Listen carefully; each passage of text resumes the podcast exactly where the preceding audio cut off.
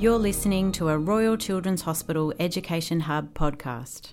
Hi, I'm Emily Littlejohn, a consultant paediatrician, and today I'm speaking with Brigid Jordan, who's an Associate Professor of Social Work at the Royal Children's Hospital.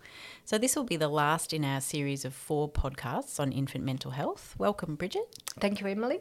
So, what will be the topic for this podcast? So, today we're talking about how to talk with toddlers about their illness and about being in hospital and about medical investigations and treatments. Okay, so I guess let's start with, with an easy question. How do you find out what a toddler is thinking? Um, so sometimes, you know, you might ask them a question, they hide behind their mum, or they give you a one word answer, or they look blankly at you or chat about something completely irrelevant. So, how do we find this out? How do we know? Yes, this can be really challenging. And I guess my approach is always to think like a toddler. So, if you mm think about how toddlers connect with other people, it's often kind of in parallel play or sideways. So, I don't think you can just expect a kind of direct question and answer response approach. But uh, what we also know about toddlers and young children is that they're very curious and they're mm. always trying to find out about the world. So they're always uh, asking questions and they're curious. And I think if you have a kind of curious stance and a respectful stance and say things like, mm, What can you tell me about this? or How does that work? then that kind of makes sense to the toddler. Mm. Like, think about three year olds they're always asking why, why mm. this, why, but why, but why. they keep going on about why. Um, and so it won't be odd to them if you say to them, hmm, do you know why your leg hurts? And, uh, oh, how did you work that out? And did someone tell you that or did you work it out for yourself? Mm. And what else do you know about that? And oh, that's really interesting. Tell me more about that. So I think that kind of approach, that gentle approach, mm. uh, helps the child feel like you're interested in their point of view and that you will listen, that they won't be dismissed as well. Mm, right, okay. Um, and how much do you think that they really understand about what's going on in their world? Well, um, a lot more than people often give them credit for. And I think one of the reasons why I think it's so important to talk to toddlers and to explain to them what's happening to them is because uh, they often don't get a coherent explanation. And so then, and like it's toddlers' job to learn about the world. And so they're always stitching together what they observe and snippets of conversation that they overhear. And they could be doing that about their illness and about the treatments. And often that can be a lot more frightening than if they had a coherent explanation about what had happened to them. And so, uh, you know, I guess from my approach is sort of be an anthropologist about that. There's, there's a very interesting experiment um, that was done with 18 month olds at the Max Planck Institute in uh, Leipzig, uh, where they had a, um, 18 month olds, they came into the lab just with their mum, uh, and they'd never met the experimenter before.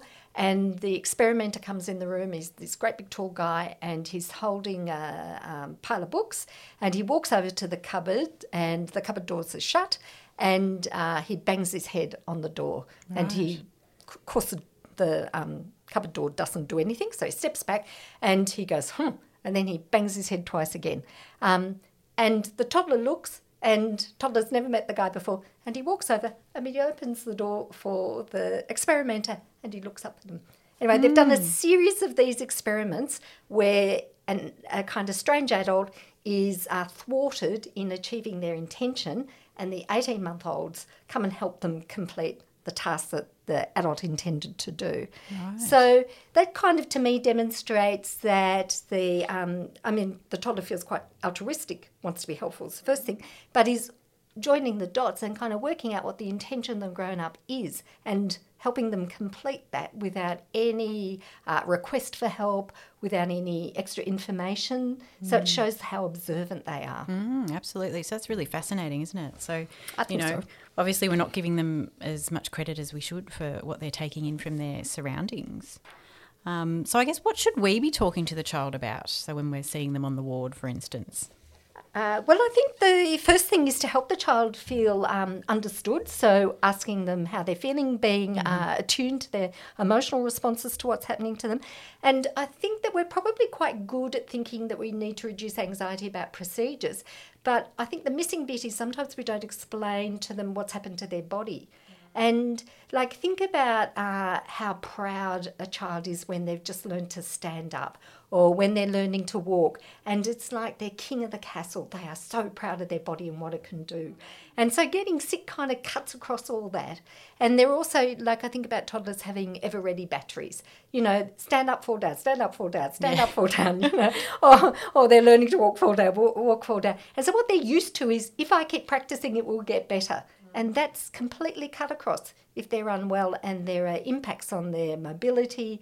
Um, so I think it's really important that they get an explanation at their uh, kind of cognitive level that says, this is, bit has gone wrong with your body. That's why you can't do this, and we're giving you the medicine, or we're going to do the operation, or whatever the fix is to uh, try and improve things for them. And but it's also not just about imparting facts. So um, I think it's very important to kind of acknowledge the emotional content of that. Mm. So, you know, I know it's very annoying that you can't walk, or I know it's very annoying that you've got to be in bed and your arm's in a drip and it means that we can't go out and play in the park rather than just the facts, but uh, acknowledging the emotional experience around that, or very frightening. Mm, and not dismissing their, their fears and things. Yeah, yeah, absolutely. And so, what if you know the medical situation is is unclear, as it, as it often is? You know, if the diagnosis isn't clear or the treatment pathway isn't decided on, how can we communicate that? Yeah, well, again, I think it's just important to be really honest and truthful, uh, and I guess you kind of, as the grown up, you have to make peace with the fact that you don't know in order to find a form of words that's going to make sense and that you're going to feel able to say to the child. But children know about not knowing, you know, that's a mm. familiar experience. and so I think it's okay to say we don't know yet, or we're still trying to work it out, or um, we know that this treatment will help, even though we don't know what caused your legs to go wrong. We're still trying to work it out, we're still doing some tests. Mm-hmm. Um, so I think honesty is the best policy rather than kind of glossing over. Mm, absolutely. And so, what if you know they ask about about painful procedures? You know, will it hurt? Um, and you know that it might, but you don't want to scare them or cause more anxiety. What should we be doing there? Yeah, I mean, people can often kind of feel caught in that one. Uh, but again, I think it's really important not to um, make a promise that can't be kept. Mm. So even though you might wish it won't hurt, saying that won't make it not hurt. So it's important to be truthful. So you could say the truth, which is, I hope not, or it usually doesn't, if it usually doesn't, or sometimes it does, or I think it might, but I hope it'll stop soon, or I'm sorry, I think it will hurt, I know it's not fair, but I'm sorry, I think it might. Um, and sometimes uh, I think parents can kind of jump in and say, mm. no, no, no, it won't hurt. Absolutely. Because they really want to reassure and they really wish it wouldn't hurt. And so, what I mean, that's a bit tricky because you don't want to undermine the parents, but on the other mm. hand, you don't want to kind of collude with what you know to not be true for mm. the child. Mm. So, I think one approach is to say something like, I'm not sure, mum. Some kids have told me it does actually hurt. I think we won't know till we do it. Um, and maybe let's think about what would help you if it did hurt. Maybe mum can give you a cuddle, or maybe you can blow some bubbles so you don't have to think about it too much. Um, so, sort of supporting the parent, but also not kind of, uh, you know, keeping the truth from the child. Mm, absolutely. So, honesty is so important, isn't it? With kids, I think so. Yeah. Otherwise, it's hard for the child to trust anything you ever absolutely. say again. yeah. yeah. And what about, you know, if the child's really distressed about having a procedure done? Is there anything else we can, any other techniques we can use? Well, I think acknowledging their distress. So saying, you know, I know you're really cross. I know it's not fair. I wish I didn't have to do it, but the reason we're doing it is to make this better. This is the only thing we know which is going to help fix you. And I know it's not fair. Um, we'll do it as quickly as we can. And, you know, the medicine's going to do whatever, keep the bugs away or something like that. Mm. Okay. So we've talked about, I guess, what to say to the child. Is there are there any other recommendations about how to approach young children? Well, I think it's important to remember that we're giants. Mm. You know, mm. sometimes they only come up to our knees. And so I would recommend that you sort of, for the first time they meet you, you actually stop at the doorway. Let them kind of eyeball you, size you up, um, and then approach slowly. Tell them what you're there for. You know, make it really clear. Um, if you're only there to talk, make it clear you're just there to talk. You're not going to do anything. Um, if you can sit down on a chair, that's even better because, you know, in a bed they might be like at the same level or just slightly higher. Um, and I think it's really helpful to demonstrate any procedure you're going to do on a teddy or a doll. Like you can tell them, but demonstrating kind of makes it three dimensional. Um, make it clear with the teddy or the doll how mum can still give them a cuddle or dad can still hold their hand or whatever's going to help them still feel connected to the parents. And um, sort of tell them you let them know them know when you're going to begin and when you're going to finish. Like make it really clear so the child knows you don't just loom in and do something. You always tell them before and you always tell them at the end, and then they don't have to be alert and alarmed the rest of the time. Mm, so I guess it's you know providing them with some some idea of what's going to happen. You know, as we would do for older kids and Yeah, And yeah, preparing them, preparing. Yeah. Absolutely. And is there anything else that I guess as health professionals we can be doing to make that sort of that stress more tolerable for them? Uh, well, I think recognizing their stage of emotional development and the fact that the physical mastery is so important to them developmentally and that they're kind of being stymied in this. And, you know, toddlers and young children, everything's about progress. You know, when I was little, I couldn't run. Now I can run. I'm big. You know, that kind of stuff. And that's kind of been halted.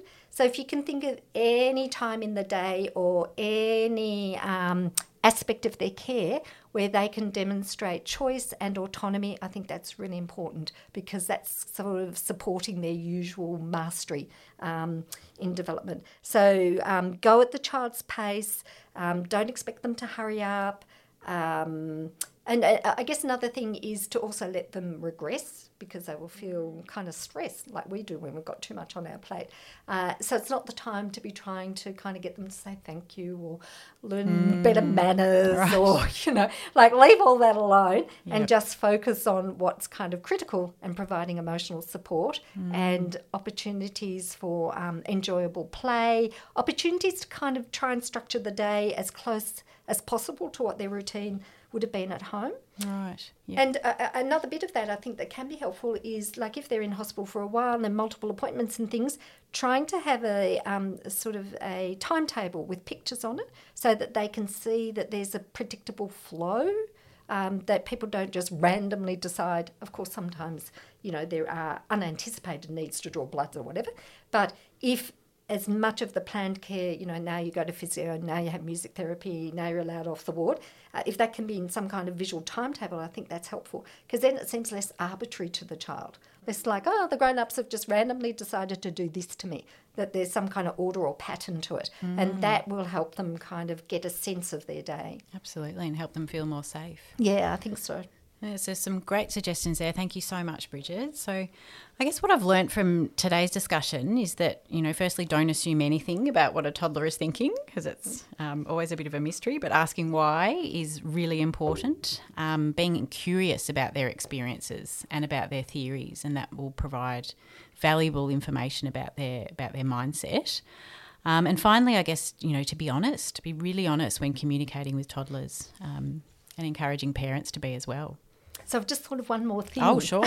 which is um, uh, once you get the child's theories about what's wrong with them, about why you're treating them in a particular way, uh, you might think, wow, that is really wild. And, you know, bears no resemblance to the truth as we as adults know it. And so I think it's very important not to kind of shame the child when you're correcting that, but um, to say something like, uh, that's really, really interesting. And you know, doctors have been doing a lot of talking and thinking about what's wrong with you, and they've got some new ideas now. And the new idea that we now know is, and then you can give the child the correct information. Right, So you don't okay. have to say, no, you got it wrong. You just say, that's really interesting. And we've also been talking and thinking about it, and now we know this. Mm, absolutely. Great advice, Brigid. Thank you. Thank you. Thanks for listening. Please view the description section below for more information on this topic. The Education Hub is a collaboration between the Royal Children's Hospital and the University of Melbourne Department of Paediatrics and funded by the RCH Foundation.